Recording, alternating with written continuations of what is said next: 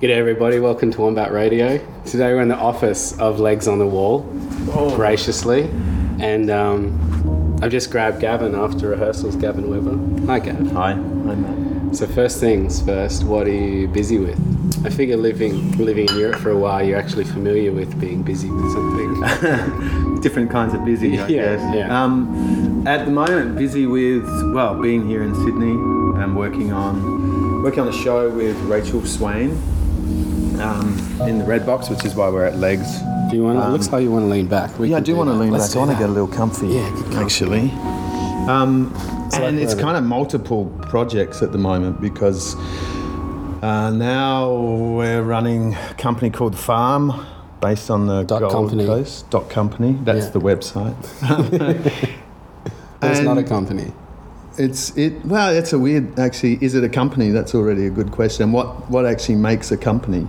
Because we've got now we got some organisational funding from awesome uh, from the Gold Coast City Council, which means that we uh, we triennial, triennially funded. That's Wow. quite hard to say. Um, but It's three annually.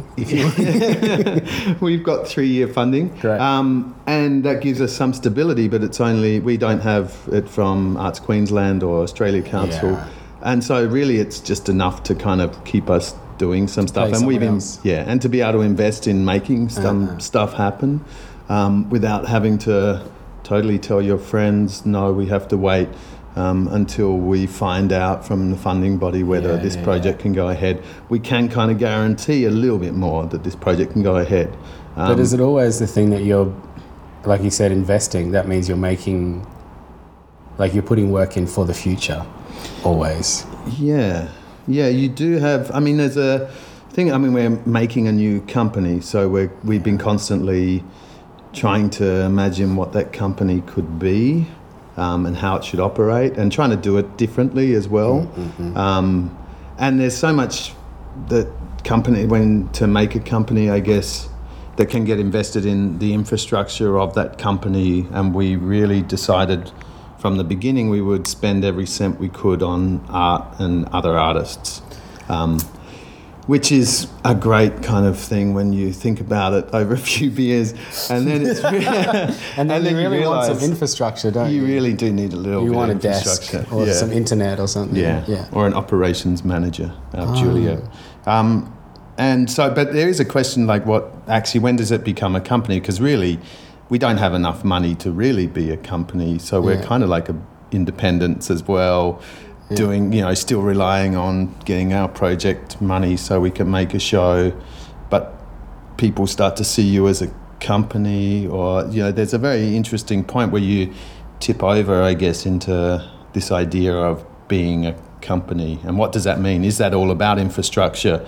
For us, the farm is actually just our body of work. So if we, for instance, if we stop getting that money from the Gold Coast, it doesn't mean the farm no longer exists. The farm is the work. And the farm is kind of uh, a symbol of the way that we make work as well, I guess, in collaboration and the feeling we hope that everybody feels invested in and that they're a part of the farm and a part of that work and they kind of own it themselves. So have you been through a few different structures you've like, oh, this thing that we thought. We just did the quickest structure we could find, which was actually um, that we were we're a profitable company. We're not a not for profit. Yeah, because then you Um, don't need a no board, board. and you don't need public. yeah, no um, board. There's only Grayson and myself, Grayson Millwood, and myself. We're both the co-directors, so we actually take all the like basically the risk. I guess is Yeah. the legal way of putting it. So if it goes belly up, we're the ones who kind of suffer, I guess. Um, but it was just the simplest thing we could do. That was the main Yeah. reason for choosing it because we really didn't. We had less interest in the idea of what the company was at first than the idea of continuing to make work um, and get going making work. And we wanted to define the company by the work we made, not by the marketing we did for it or um, yeah, the infrastructure of the company that that we really felt like we needed the work to speak, and that was partially, I guess, because we just arrived back in Australia too. So it was like, let's Yeah. start making some shows. Yeah, and you hadn't been re-indoctrined by No. the Australian, like m- maximum return kind of Well, mentality. We did. I mean, watching. There has been a lot of. Uh, you can see in Australia, there's been a lot of investment made in infrastructure for companies, um, even to the point where you know, like none of or the only artistic wage is for the artistic director of the company. All the rest of it's going into kind of the team, the office team, and so on, and none of it's. There's nothing left to spend on a project or to engage other mm. artists. Mm. That's quite it's not uncommon in Australia for that to kind of happen, or hasn't been in the past. And so there was a position we took where we felt we it would be really valuable to go in the completely opposite direction at first, and that's the choice we made. And then we suffered for it, and then we, and then we hired. We kind of learned as we went along, and now we're considering what is uh, the company structure that we want because actually for Arts Queensland, if we want to go for organisation funding Yeah. for the company, we um, actually need to be a not-for-profit, so we need to reconsider some things.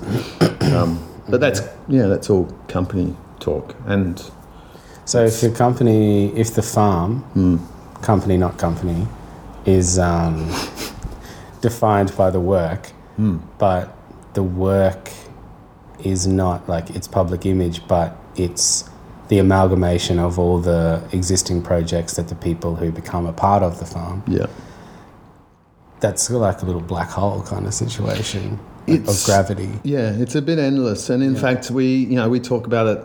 We didn't want to use collective because everyone kind of had collective. We came up with network, and then we start to feel a bit like Illuminati or Oh, something yeah. like that. Yeah.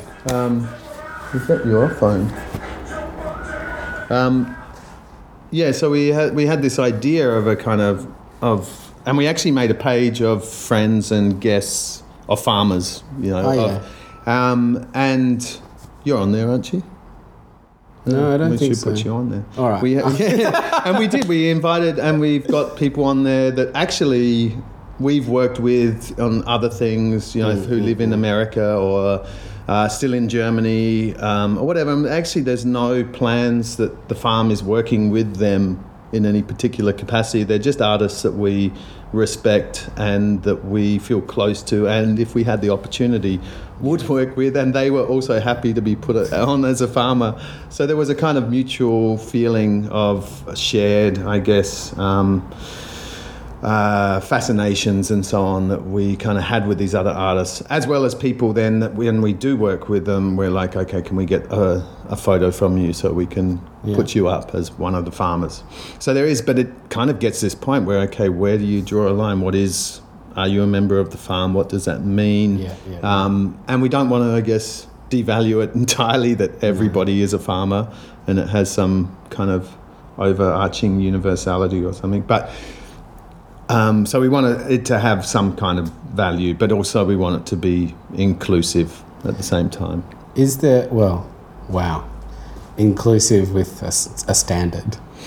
Yeah. Which I which I say because I'm fine to sit with that phrase because of a project I recently did about called Dance Together, that book Yeah. that you're reading, which was about how can dancers, by the standard that you have an itch and a desire to Mm. dance, um, how can they get together and dance? But you need to be at a certain uh, standard that it that you are still making it possible for others to do that thing because there's a inclusivity can be really exclusive for people who are high like uh, not at the lowest common denominator Yeah.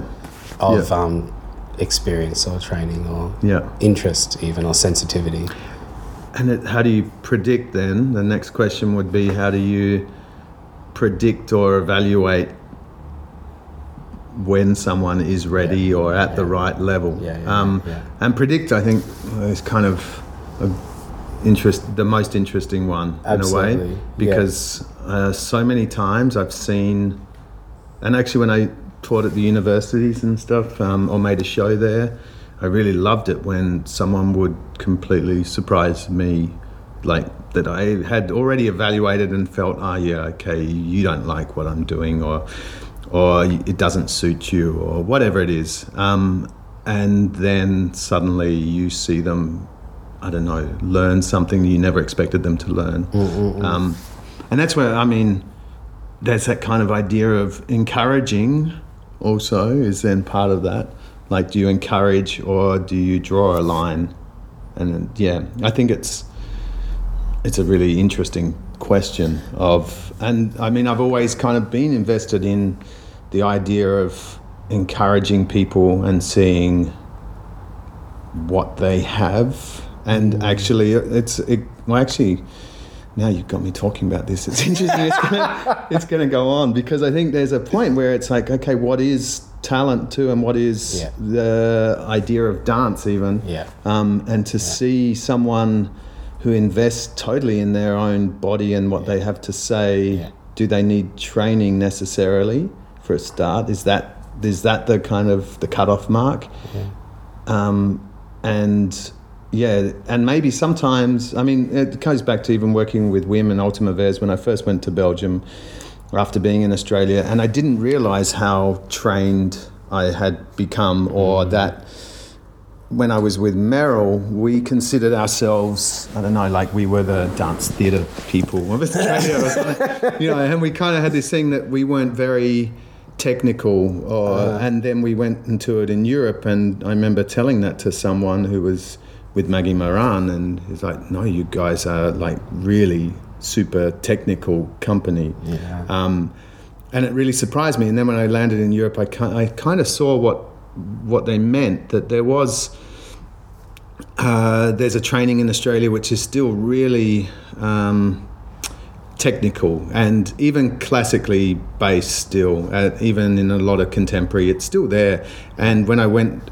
And I remember the f- doing the audition for Ultima Vez, and there were hundreds of people, and we did a class of learning other people, someone's material, um, maybe in Yakis or something, and I felt like, oh, yeah, I'm all over this because I could learn really well someone else's material, Yeah. and I thought, oh, Yeah. I'm really, I'm one of the best here. I'm going to do well. and then, um, and I was like, oh, there's a lot of them, but they're not that good. They're that was my first. One of those skills. And then we came to improvisation of your own way of moving Oh, yeah? and I'd never seen people move like this before, and I couldn't believe it. And people who had struggled in learning someone else's material in class, they knew how their own body moved and what it could say, and it was so individual, and it, they exploded. It was really there was a room full of people doing crazy shit. Um, and it was like there was an encouragement there of being yourself as opposed to learning technique and trying to achieve someone else's kind of desires.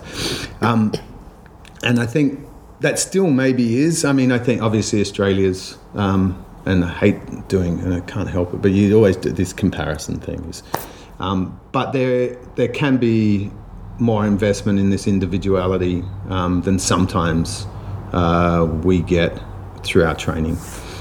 Yeah, the training, the skills that are missed is the skill to listen to other bodies and to your own body, and the skill of um,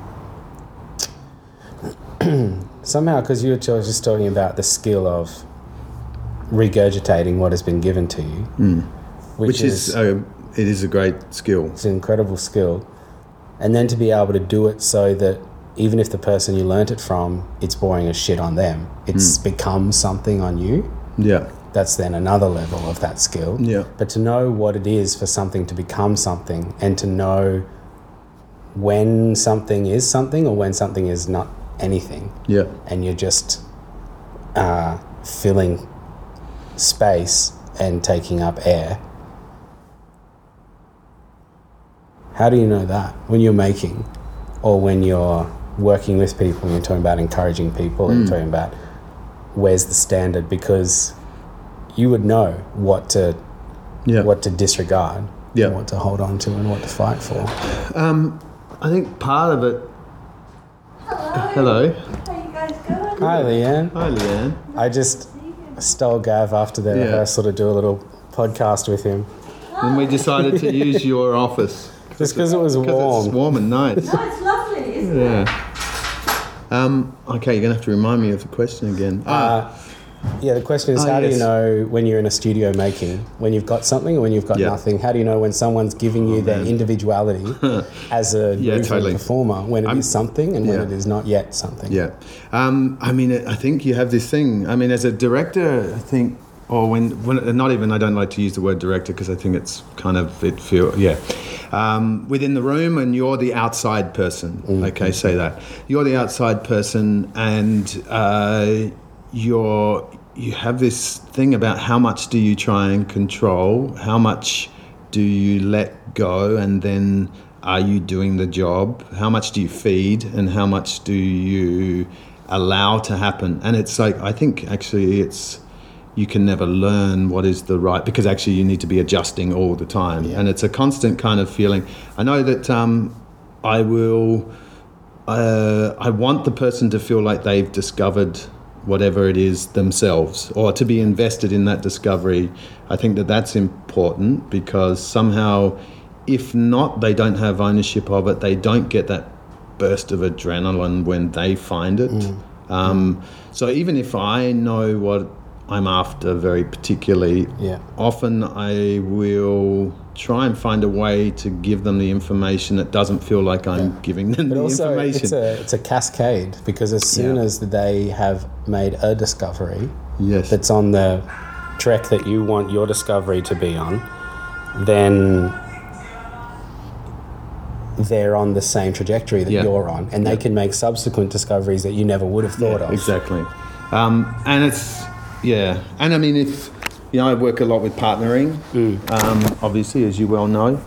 Um, so, and I find that, I mean, partnering, there's a point where you do just want to kind of step out because you're going to get in the way. If it's rolling between two people or whatever, three people, and they're starting to work from inside it, sometimes from outside, you're sha- going to help shape it, but actually, there's a point where once it's rolling in a certain direction, Yeah. you really. I remember Wim actually saying to us and like basically getting a bit frustrated with us about something one day and just saying he just wanted to us to kind of get to the point in that we were telling him to fuck off so we could keep busy with what we were busy with Yeah. um, and yeah I totally see that you want that the people to grab it and run with it you and that you're not having to constantly feed you're trying to start the car all the time at a certain point you just want that car to roll So, how do you get it rolling in the right direction? yeah, well, that's why I think you're shaping and also you're trying to work out when do you come into that equation. And I think it's like um, you're remember you constantly sorting it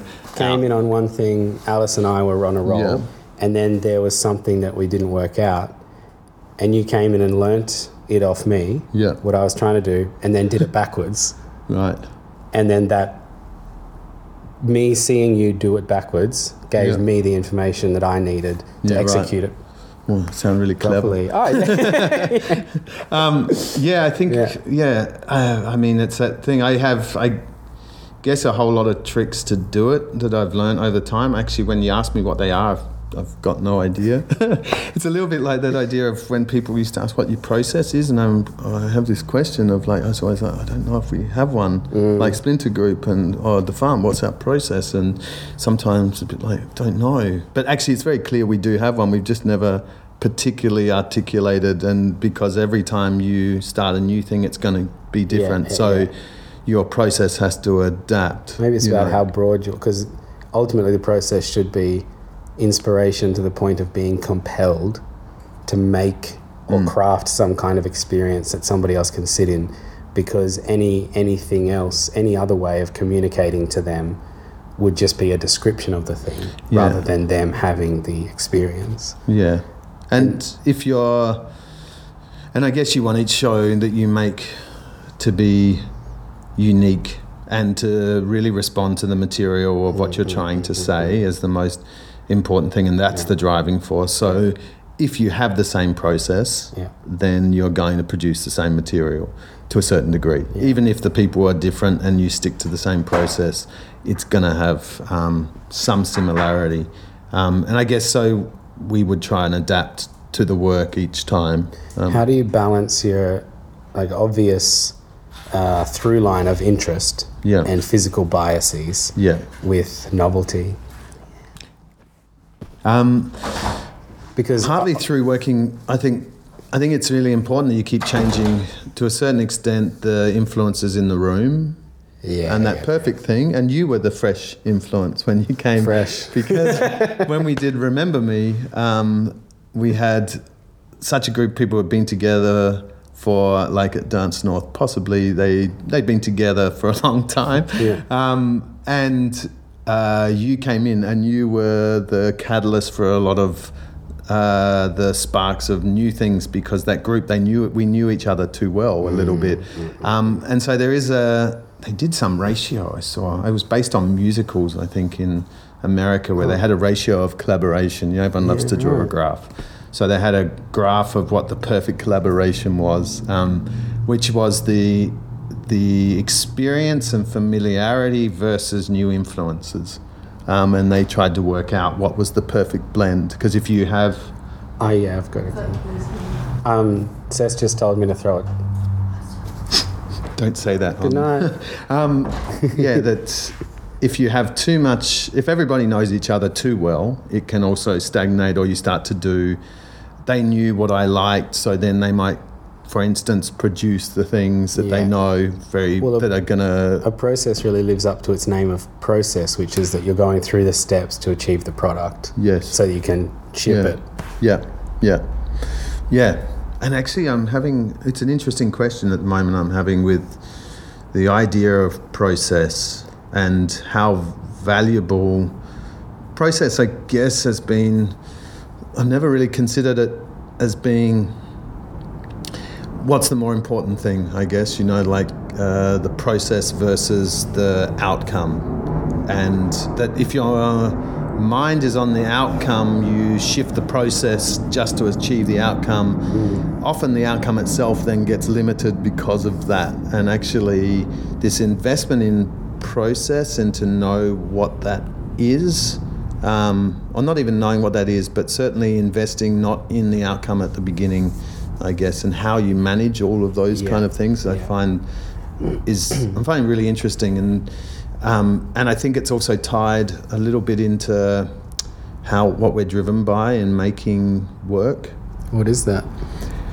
Well, yeah, it's a very good question. no, it's a huge question, and because of the farm, sometimes I know that it can affect you because you're there. We're making a company. I'm so invested in this company because it's like our dream from you know, like to have our own company and to have To have it somewhere warm. yeah, and to, have, to live on the beach and all those yeah, and Yeah.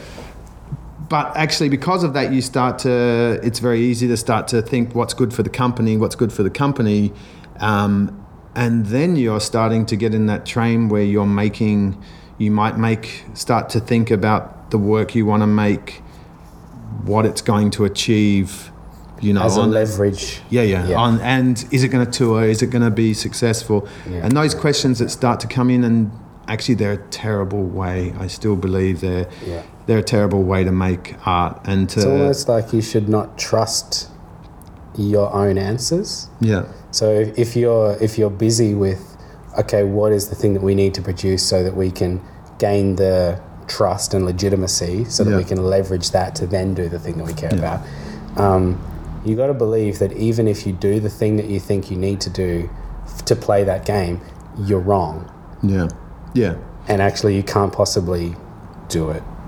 Um, I'm So- a, also a great believer in serendipity, Oh, so that you that I mean, for instance, we just made Frankenstein, Mm. um, a children's show, like with magic tricks in it and so on, and um, we made it. But actually, it was because Grayson and I, because we both got kids now. Grayson's been making children's shows, and it was like, let's make a children's show together. Like, let's see what it's like to make a children's show together.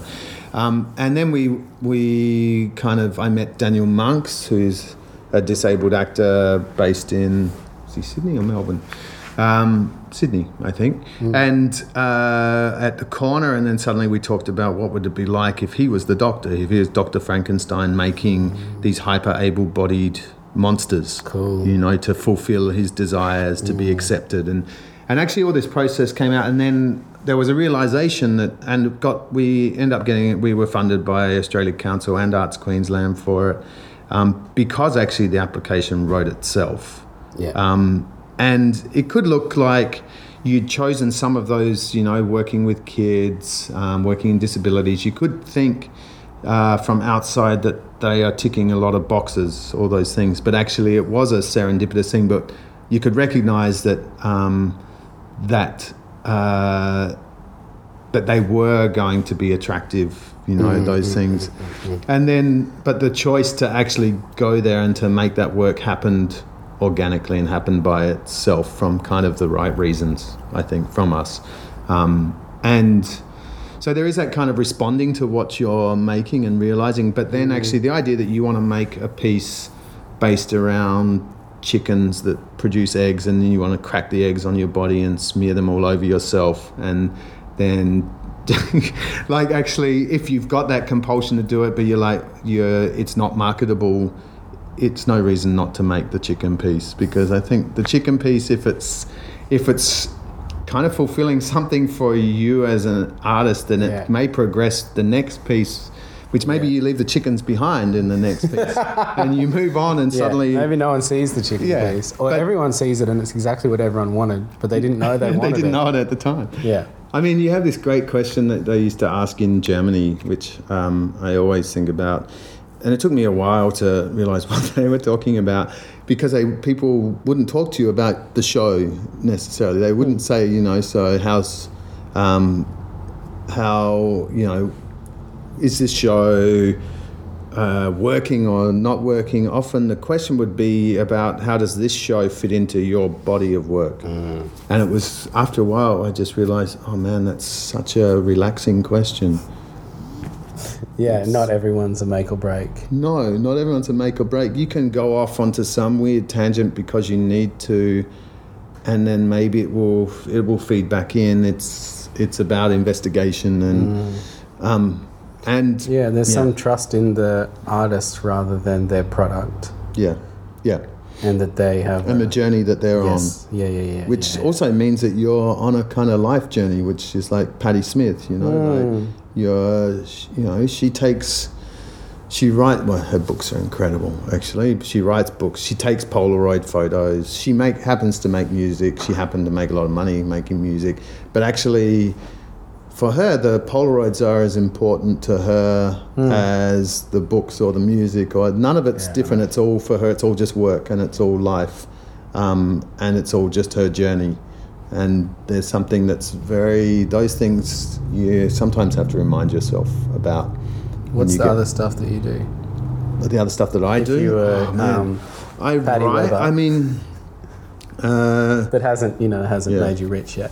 Well, actually, I mean, I love writing, and I don't do enough of it. I did get really, I got obsessed by, and I did basically write a book, and then it's somewhere on a computer, and I never really, you know, like, and uh, I got completely obsessed by that, and I love it, and I think it's one of the things that makes me happiest to do. Often now, I kind of don't give myself the time to do it, or I feed it into like writing stupid things for the farm, like little kind of stupid newsletters or whatever, because it's satisfying.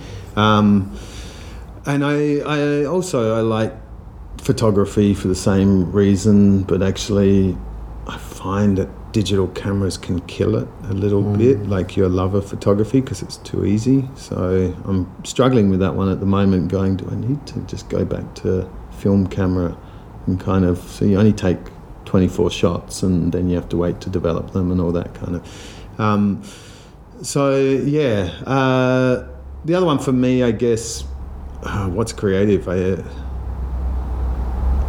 used to be cooking, but now I have a child, and you lose cooking a little bit because it's just like whatever the hell he'll eat. so somehow, yeah, somehow that's gone a little by the wayside. I think. I mean, fortunately, um, I'm still I still invested in all the aspects of being in the room, in the rehearsal room. I still kind of find all of those things satisfying to me. How do you? So I want to demonstrate for you something that I've seen myself do and I've seen Josh do. You're watching a section. Yeah. You've made up with the dancers. You're the outside person, but to watch it really effectively, you have to cross your legs and then cross your arms. Yeah. And then kind of put your face in your hands. Yeah. And kind of Yeah. lock everything off just so that you can Yeah. watch it. Why is that? Why does that happen? I've It's seen you you're- do this. I, I do it. yeah. It's like you're in a straitjacket, no? It It's must be something it's about. like you've been on the floor with those Yeah. dancers, and now to be able to watch it, yeah. you need to somehow be Totally shutting off your own body. yeah, so that you're Yeah. not uh, deceiving yourself by memory empathy or something. Yeah. Yeah. And mate, it's when you do it, it looks like totally someone trying to put themselves in their own mind and not in their body at all. Yeah, Actually, it's like yeah, totally like you're just a head.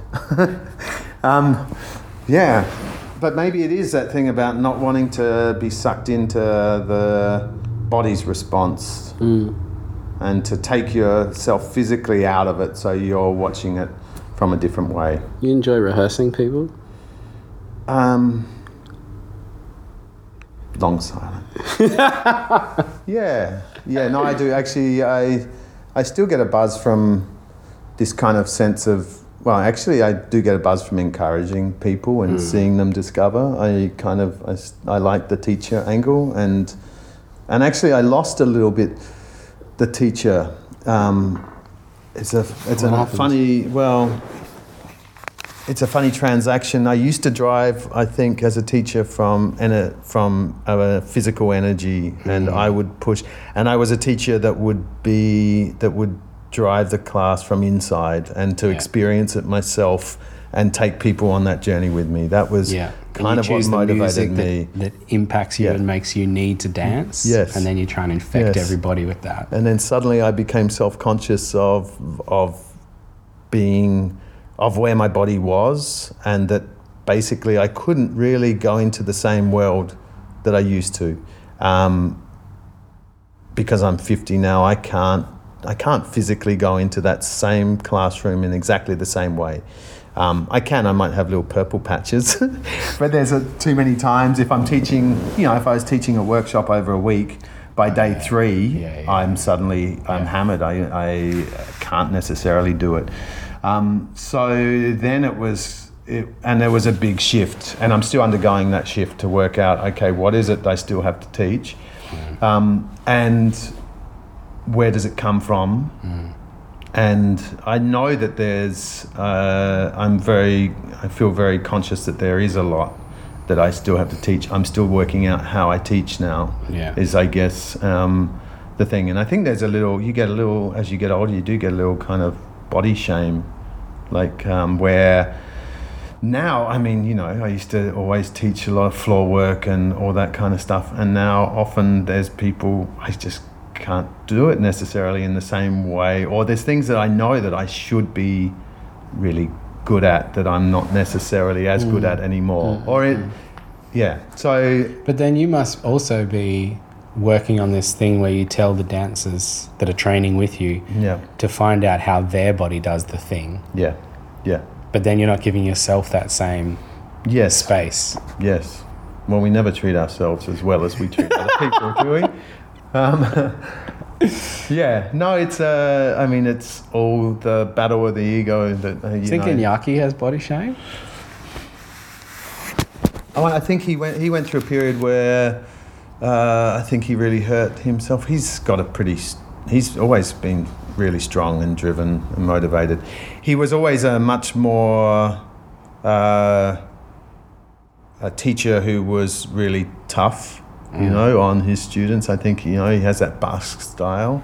Um, so yeah, so But what makes it okay for Iñaki is that he's right in there with you when he's yeah, doing that. Yeah, totally, totally. That, that's what I noticed. I, I kind of, I often, I haven't seen him and I haven't seen him in class for so long. Yeah. I basically haven't seen him teach a class since he taught us when we were, you know, touring and stuff. So Yeah. that's a long time ago. Um, so yeah, I don't know how. And I was with David uh, Zambrano in uh, just last year in India doing these workshops. It was with David and Laura and one of the Slovak Slovaks. I can't remember his name. All these professional, like they're, they're full time teachers. Full- you know, yeah, I mean, yeah. actually, David would hate to hear that because. He hates you get boxed as a teacher and then Yeah. nobody buys your work as a creator and all this. Um, but uh, and there I kind of I felt like I didn't I didn't teach well enough because I was trying to teach like I used to teach, thinking that's what they wanted from me. Hmm. Um, trying to teach like Ultima Vez, trying to teach like I, when I first started teaching at ImPulsTanz. Um, not adapting to where I was now and Yeah, being right. invested and thinking. Which is funny because actually the whole world has moved on. yeah, I know. But Why wouldn't you I? yeah, exactly. You and still- I've moved on quite You've clearly. moved on. So Um, everyone's moved on, but except not I the think- permission. Yes, yeah, it's about that. Yeah. And I mean, you have to be, you have to have clarity in what you're teaching. You have to, in your own self. It doesn't necessarily mean always clarity in, I know exactly how to teach this in what this word that I say that means exactly what I want it to mean. Yeah. That kind of clarity, no, I don't necessarily think, but you know what's motivating you to teach that Mm, class. And that motivation's obviously had to change. So I'm kind of, I'm in an interesting place with it where I'm, I like the fact that I'm a little bit like, okay, where now? And I know a lot of it comes now for me with what keeps me going physically as well, which is the some of the qigong work I've done and this energetic state that to come into work from um, that actually I use all the time personally and as a performer. And I think that's actually more interesting now to teach. Yeah. It's what is what is the practice that Yeah. enables you, Yeah. and then how can you share that Yeah. practice? Because that's obviously the practice that is required Yeah. for some people. Yeah. I usually just start with the making, like igniting the desire, the need, the impulse, the like being compelled to dance. Yeah. And then I try and lay down instincts that means that you can really throw yourself around and not die. Yeah. Because Yeah. for me, it's that it's no different to when I'm in the shower or when the right song is on or whatever, and somebody like the singer goes for that note, and then you want to go for that note, Mm. and you feel the same. Yeah. It just doesn't sound the same. Yeah. Which is fine when you're singing. You don't hurt yourself. You can tear your vocal cords. oh yeah, it's true. You can do it. Like Bonnie Tyler? Yeah, yeah, yeah. Yeah. But then she became famous with the torn vocal cords. See the After things the that we think that we don't want. I know. Her voice got all raspy and suddenly everyone liked it. Damn, and then people started emulating it, like Yeah. teenage girls. Yeah. and tearing their vocal cords. Well, Tom Waits actually shouted into a pillow for that's how he got that gravel ah. because he didn't want he wanted to sound like those old bluesmen and stuff, so he screamed and screamed into pillows. At least that's one of the myths of Tom Yeah, yeah, Waits. yeah. There's also probably all the whiskey and cigarettes, but Is there are there people like these old blues guys and that for weight? So there people like that for you? Uh, ah, in terms of inspirations, or yeah, I mean there always are. As a, I mean, I'm usually actually mostly inspired by the people I work with, Yeah, and that's that, pretty um, lucky. yeah, and I feel like that kind of exchange that happens between yeah the group, and again, it's coming back to what's in the room and mm. stuff, and it feels like that's that's the most important thing, and it Yeah. it's actually the grounding thing, and it's why I kind of haven't left the stage yet too, even though like there's probably enough people who thought, okay, old fella, you time to move, time to move on. You But- know, but actually, then we just made a show about that Yeah. with Josh, and yeah, So somehow there's a craft of assembling the work, but before that even begins, there's a craft of curating the right things into the room, yeah, and then being open enough to make what that will result in, rather Yeah. than still what you had hoped it would Yeah. result in. Well, actually, I mean, this comes back to that question of process, and um, because when we started Cockfight, Kate and I had just come back to Australia. We are about to have our son, um, and we it was actually Kate who came up with an idea that Josh and I should do a work together. We should be in a show together.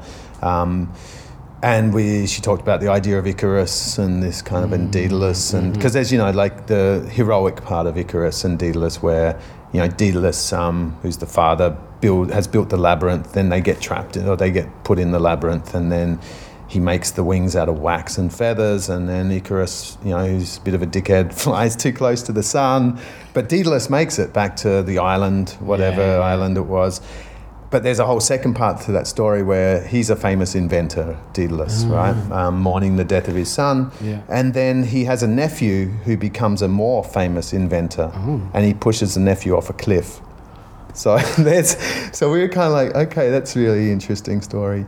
But then we came back and we started talking to Josh about making it, and then we talked to Julian from Norpa, and he said, "Well, come down and use their rehearsal room." And we just we actually started making that show Cockfight without any money before we mm. got funded because we were just invested in making that show and doing and having that time together again. And we didn't know exactly what it was we were doing, so we just started doing hour-long improvs and filming them and seeing what came out of that. And half the shows come out of those first three days of just going hell for leather on these improvs. So what do you set up to then press go? Because it's a bit John Yeah. Cage to be like, all right, parameters are yeah. us to this room one hour. Yeah.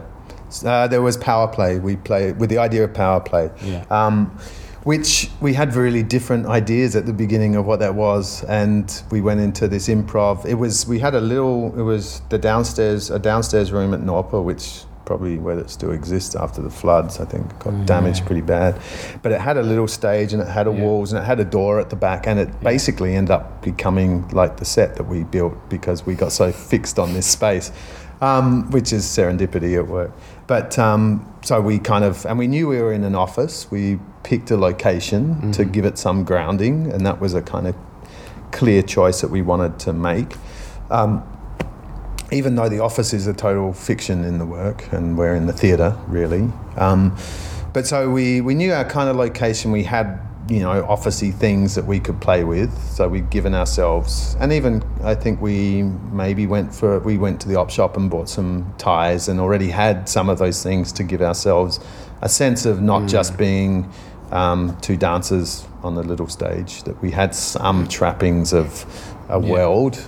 Um, yeah, it's actually trappings enable yeah. if they're contextual. Yeah, trappings is an interesting word, Isn't it? Because if you don't give yourself the trappings of the world that you're creating, Yeah. then you bring in and uh, and remain with the trappings of being two dancers in a space and Yeah. the track is yeah, yeah. Sometimes they liberate you, I think, and certainly that's been. I mean, it's something that we've obviously played with a lot since making Lawn and Roadkill. We had kind of locations, but then they would only be a kind of starting point mm. for us to launch out from that mm-hmm. location. Mm-hmm. But yeah, we started these improvisations, and I remember early on that basically I was just a bit of an asshole from the beginning because Josh was kind of like with the improv thing that you say yes to each other. If someone offers something, you respond and you go with it.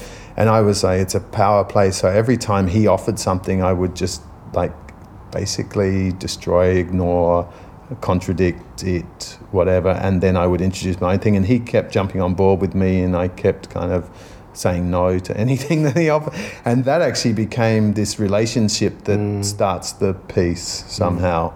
Um, and so, yeah, so that was a kind of, and then he really suddenly, very quickly learnt what kind of I was doing. And then, so this shift in power that started to just happen naturally over those next few days became also the whole topic of the piece and the way the power between us shifted and what that meant. Um, yeah, so we we didn't start with a really clear objective or outcome. We just started somehow and then responded to what the environment had. yeah. So there's some there's this thing where like you inherit some of the environment, but then you select some of the environment. Yeah, and you in you which means even selecting the people that you're there with Hmm. and the body that you but you inherit the body that you come with Yeah. because of the other dancing that you've done and what you're capable of but then i really wonder about what the if we're not being outcome focused or driven or led then it's a hard distinction unless it's maybe not hard for you. Hmm. Whether you're following your nose, Mm-hmm. you're going down this pathway, or whether you're chasing your tail. Yes. Yeah. Do you have you ever worked out what the difference is? Like what when it Big feels sigh. which when which one feels like which? Yeah. Um, yeah, I mean, it's. I don't know if I've ever been a particularly intelligent maker because I can see how.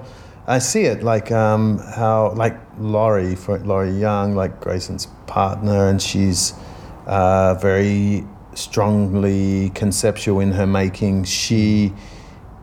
I think I, I, I do like following my nose, and I and I like having trust and in, and using instinct as the main tool to work out where I'm going. And then, I mean, we, we actually developed a process, I guess, that fitted that a little bit, where we would split it up into sections, so that in each section we could follow the instinct Ah, and you're not being responsiveness. And then you could take a seat back, and then two months later, you could look at what videos of what you did and see and objectively make decisions about where you are heading. Um, and yeah, I do wonder sometimes, I'm like, oh, is it this kind of instinctive way of working and being responsive? I've become really good at kind of being responsive, but actually does it necessarily mean I'm making the right work or the best work, or am I just following a set of assumptions then um, that I've already made? And actually, is that quality of being responsive the best one? But I do, I do question. I mean, I had it very much in Germany, where I often, um, I don't know if the if Germans and and me if we understood each other very well because at first I was making work and they were really happy and it was really instinctive, you know, um, and it was coming out of my own experience and whatever. Then I tried to engage more strongly with theatre and their dramaturgs and stuff, and then I just was getting confused because, and I think they were confused by me because of what motivated me to make work, mm. because they're also very strongly conceptual and they, they approach work from a very intellectual position. They want to kind of nut out everything and talk about it before making decisions to proceed. And I will always want to proceed and then do the talking and the nutting out later. Um, so they're kind of out. yeah. they- once the nuts are out, then, then, Then you know what you you're can- working with. Yeah, exactly. Well, that's Um, the thing. Either you're inventing through discussion, Yeah. and discussion is always a description of, Yeah. or you're inventing via instinct and assumptions Yeah. and reactions and responses, but in context with your trappings, hopefully, Yeah. that you've chosen. And then it becomes uh, verbally contextualized within your larger work and win- within society and cultural issues once it exists. Yeah. But if you start to ask something to defend itself before it exists, Yeah. it's Well, you can make a decision on that, and you can already have decided this is not the right way to go before you even know what it is. Yeah, yeah, yeah. And that's a real trap, and I've seen Yeah, a million yeah. times. I mean, it also presupposes all of this that we're the ones in charge of the work, Mm. um, and that's a that's always something that you know, whether or not it's. Um, just a liberating thought, you know. Um, like again, I'm quoting Tom Waits a lot, but he talks about the Can idea the of picking up the radio signals. No, that he's like a radio antenna. Ah, so yeah, a song yeah, yeah. comes to Yes, him yes. that he picks up a song. So he always tells this story. I've heard this story. You know about when he's driving on the freeway and he shouts, and there's a song that's coming to him, and he's like, he starts shouting at the song, um, "Leave me alone, can't you see I'm driving?"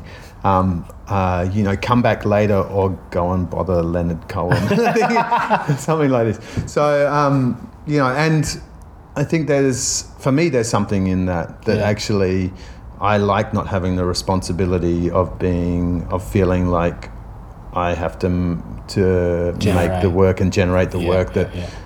that you're uncovering a work that's somehow Does already existing. that it, it comes to you? You he, like he's hearing this song. I think- are yeah. you itching with a move, or it, like is? I mean, it's more about the. It's about for um, me. Often it feels like it's a show. It's Yeah. like the show itself. Yeah. And you're trying to. We always talked about with Splinter Group and with Farm. We talked about the idea that none of us are directors of it. That mm. actually the show itself is the director. Yeah. We're trying to uncover and work out what it is and what it needs and how to feed it and how to grow it and that everybody who comes onto the project needs to also respond to what it is. So none of us are in charge. Mm. We're all but some of us may know what it is better than others because we've been with it for longer. So it's a bit like raising an animal in a room yeah. and you're you're trying to get everybody to see it, see the animal. Once they do, you don't Yeah. have to worry anymore. No. It's like you can feel at the beginning of a process in a collaboration that you're maybe pulling in different directions. Yeah. And then once that animal starts to show itself, you Yeah. don't have that question anymore. You start to go, you know, what about this? And everybody knows, and you know as soon as you've said it that it's a stupid idea because it doesn't fit that animal. But it's that um, that analogy of seven blind people, and they're all touching an elephant. Yeah. But they're all touching a different part, so they're describing it totally like this. This one feels like shit, and this one feels like it's long and Yeah. slimy. Yeah. This one feels like it's got toenails. Yeah. And they think that it's different. until it's not different. But Yeah. then the question comes back to how to deal with a collaborative situation where the thing that is produced will speak on your behalf yeah. for your career, Yeah. which will impact your income and level of quality of eating and life. so, in some sense, you you want to give your all to it, Yeah. but you don't want to. You also need to know that you.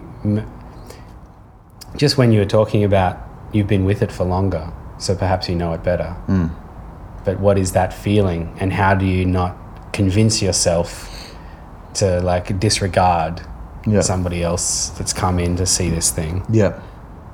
Yeah. Or come in to question it or Yeah, I think you. I mean, you want to. To keep questioning is very important, yeah, and actually, yeah. So right down to the end, without. I mean, because you, you have to challenge your own assumptions at every moment to a certain degree. Um, so to actually switch off from people who are coming in to challenge your assumptions is a mistake, obviously. But you can't be completely destroyed by them either if you've got No. something that you feel is there. I mean. Somehow, the sometimes when people come in late, yeah, then they're asking questions that you've already put to bed. yeah, And it's really, I've noticed, I just did this recently. There's an incredible Sydney based artist called Ivy Warren. yeah, And she came in towards the end of the I learnt my cultural dance from YouTube yeah, development. yeah, And so we had three dancers that were there every day, and then a different person would come every day or two days as a guest. yeah, And they would start from scratch. And we would just tell them the ritual Yeah. formula, and then we would all do it together to make ourselves aware of the assumptions we were unspokenly building. yeah, yeah, And she was asking excellent questions that I no longer had th- because projects balloon before you start locking things Yeah, down. yeah. And so I'd reached my capacity and so I'd started locking shit down for my own sanity. and I was really watching myself get defensive yeah, about being questioned on like why I put the doormat at the door. yeah, yeah. Because you always get the questions. It's only when you don't have an answer for those questions that Yeah. they're the ones that you really pay attention to. Um, yeah. Hmm.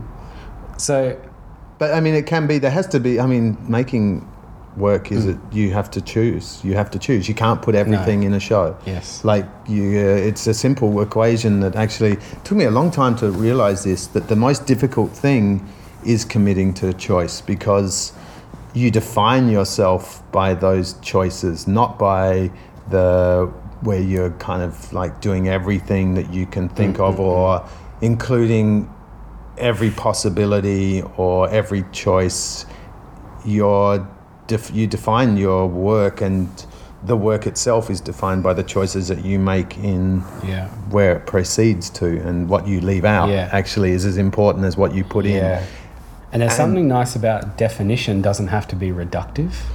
Uh, it's you're allowed to define so that you may refine a Yeah. section or a movement or a phrase or a show or a title. But that doesn't mean that it now is only a singular thing Yeah. for everybody that comes and watches no it. totally But I it's mean- really easy to forget Yeah. to, to hold on to ambiguity as if it is more generative than yeah than any kind of definition. Yeah. But actually, if you've got this co-creating team that are all touching that elephant blindly and they eventually work out the shape of it, Yeah. then all of your definitions only actually have to be coherent, Hmm. not necessarily cohesive, Yeah. maybe. Yeah. And so people will come and see the show and they will see, say for um, Roadkill, they'll see Sarah Jane's show or Yeah. someone else will see Luke Smiles' show Yeah. and they're all watching the same Well, it's like, uh, yeah, totally. And actually, if, you know, like Cockfight's very clear, feels very clear to us what it is, what it's about. We still have, when we went to Cairns, these uh, a gay Cairns, Queen, like Ca- Cairns, Cairns in Queensland. Not like Cannes Film Not Cairns, Festival. not Cairns. That's what I thought. I was like, oh, could be. no, we, we took it up to Cairns. Okay. Cairns. Cairns, yeah. Cairns. And uh, we performed up there, and there was a gay couple that came because there was a the queer, I know, the queer film festival or queer festival. They thought this was a part, must because Oh. it was called Cockfight. Yeah, of course. they assumed it was No, part of the queer festival. So they came with their own agenda with it. And basically, they saw a show about a gay couple Yeah. um, where the older guy Yeah. gets AIDS and slowly, you know, is dying and, and needs the support frail. and becoming more frail, and and he, the weight of that falls on the younger man, kind of thing. Which, and they they cried watching it, and they loved it. They came out to like the jazz club with us afterwards and stuff, and they were just totally in, into it all. Um, it was a totally different reading, but actually I could see how you could get there too, and I was kind of like, and actually there's a beauty in that the, this bringing because I mean it's a classic thing I guess that that work of art is completed by the viewing of it, not it's not completed by what you've done in the rehearsal room. It's completed with the audience, and they're always going to take and interpret things their own way. You can't control them. No. Which is, I think, a really good thing that you can't control them. Yeah, it is because you would stuff it up. Yeah, yeah. You'd give them No. all the wrong shit. No, you could have. I mean, that would be another work right, where you just actually ask them what they think, and then you just tell Just them one no, and you tell them, under a spotlight Yeah. in a dark room. and then you tell them they're wrong. yeah, until they're set, until they're convinced that it was an excellent show. Yeah, And then if someone asks them what happened, they just have to say, I wouldn't understand. Uh, well, then that did this to- uh, to- woman that came in and saw the show? Did she? Um, did she keep working with you, and did she actually come on board with the same elephant, or did she pick a different elephant?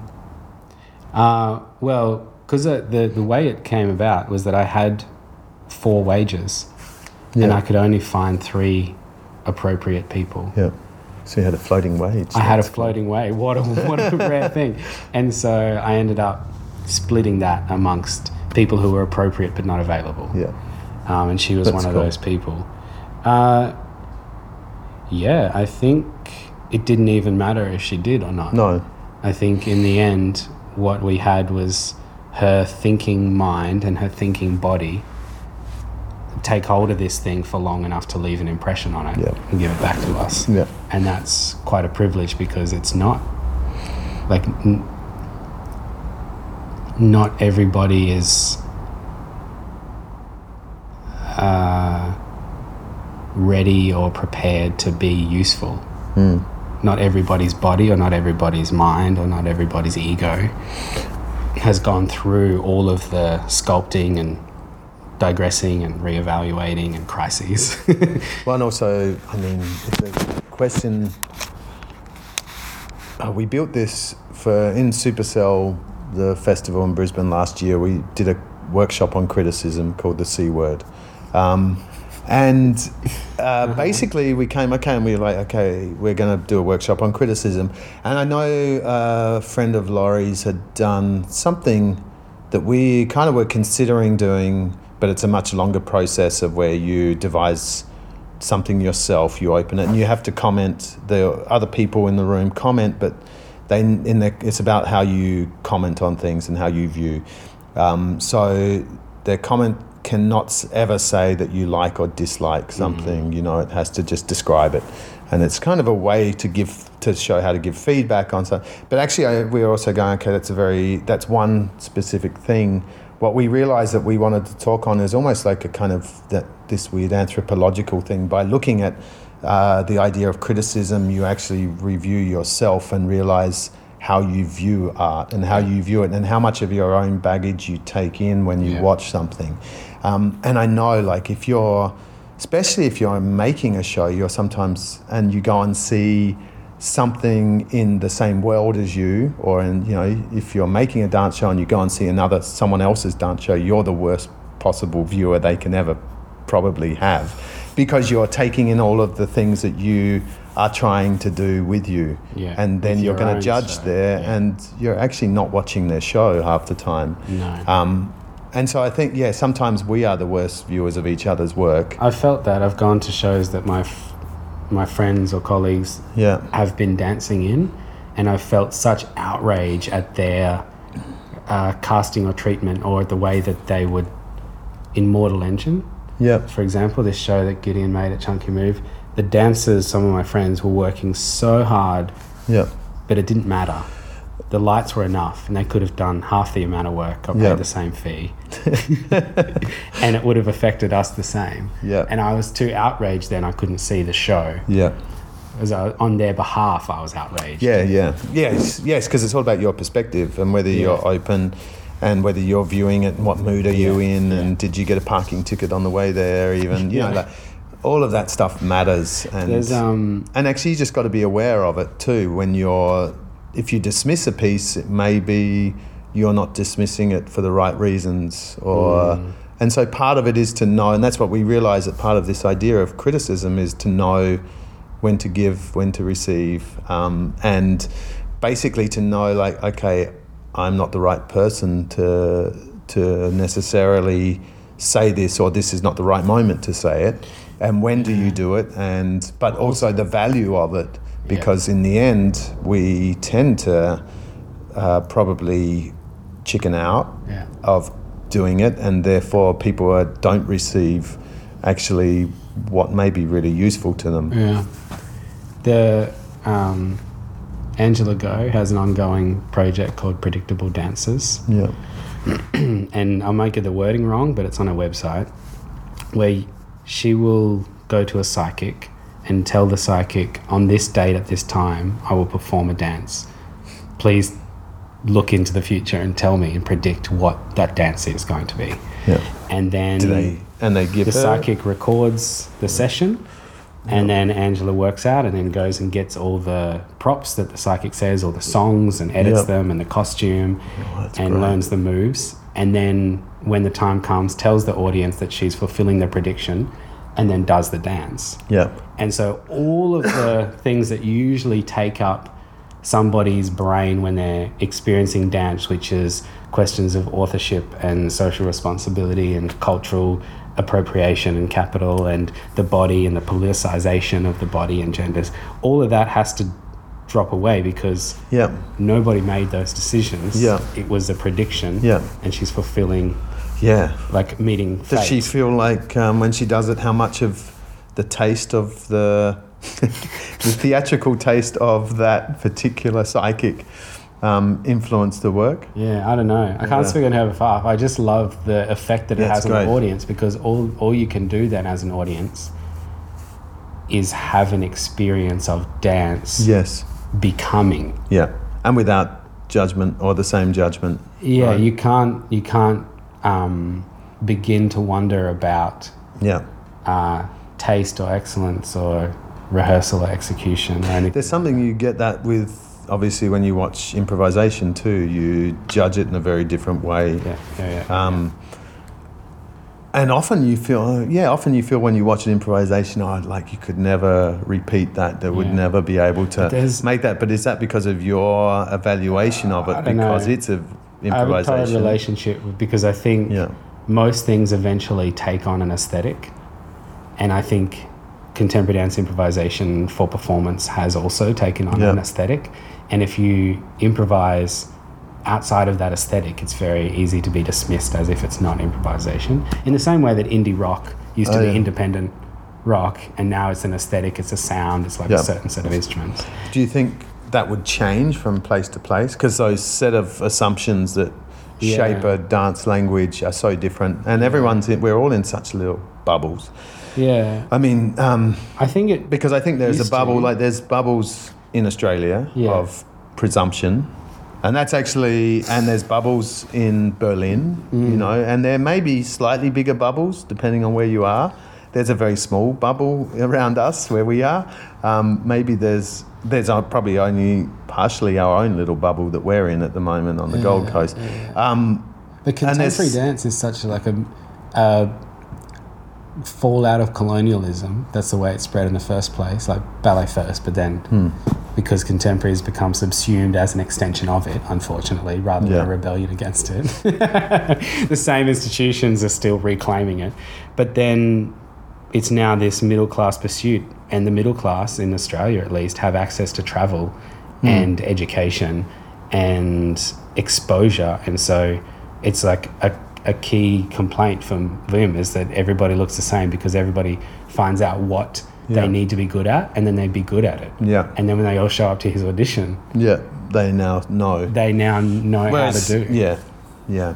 I mean, that's homogenization, which is a kind of global concern, I guess. Yeah. Well, I mean, actually, when I did, when I was in India teaching these workshops Yeah. last year, um, the guy who was running them, Terence Lewis, is like on the So You Think You Can Dance India. wow. Um, he's like a he's a kind of big. He was a Bollywood choreographer as well. But he has his own contemporary company. So he's a bit of a star in India, as you can imagine, because it's huge. Yeah. The so you think you can dance India is just massive thing because they have so many dance styles. And he was like, he showed us video. We watched, I think we watched an episode or something, and there was some of like really they're dancing in such different ways, and they're mm. all, because a lot of them they're learning their stuff. They're very poor often. They're learning. There was a guy certainly who was basically had learned obviously Michael Jackson off um, he'd seen it on the internet and then he'd learned and taught himself. So it was a version like michael jackson but also of nothing i'd ever seen before at the same time because they don't have access. They don't have they have a limited amount of access and they're using yeah, that to learn and to study but then they're also isolated and just pursuing it their own way. so you see these weird and wonderful ways of moving because of that.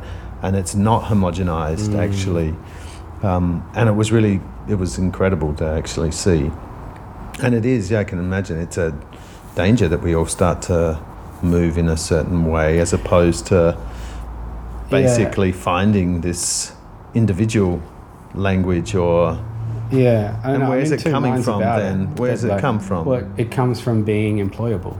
yeah And so, how do you be employable? You be versatile. yeah and actually i mean versatile in the same seven dance styles. One of the things I started pursuing, which I think actually then uh, I found out later, something that Meg Stuart was kind of into. So it may sound like I'm ripping off Meg, but Word. I think she ripped off me.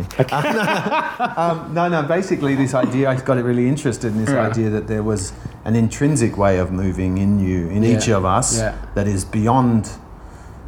I mean, beyond kind of all the things you've learned and put onto yourself Yeah, throughout yeah, the yeah, years, that there's something that, and it's a like- way of moving that comes from inside, and it's a slightly esoteric. impulse-driven improvisation is to find that. Yeah, and I'm- actually, I did do, and I started to refine the way to kind of look for it. And you, Um, do you ever feel like you? Uh, Dancing well, I did it with movement? Uh, I did it with Kate and Alice and Yeah. these two actors from the house in Theatre Freiburg. yeah. Um, and actually, what was really clear is was a, was a much harder pursuit for the dancers than it was for the actors, I- because the dancers very quickly understand what looks good yes. and they know so they I would watch it when it was happening that Yeah. we'd go through this process and I would see them fi- kind of discover something that was really interesting that felt like it was really unique and really coming out from inside out Yeah. and then I'd watch it as slowly they would make it into something that they knew almost and it would change And in front of your eyes Yeah. whereas the actors could just stay with the feeling of what it was and Yeah. weren't they didn't have an outside perspective in the same way on their body so they didn't change it as much um, That's my uh, confrontation Hmm. with myself about. I like dogmatically don't believe that there's an intrinsic way of moving that we Mm. learn everything do we but then of course like even down to breathing i think a lot of people breathe in a way that doesn't serve them and it's just what you pick up from the people around you think about breathing everybody that's listening now, just take a moment to breathe. but at the same time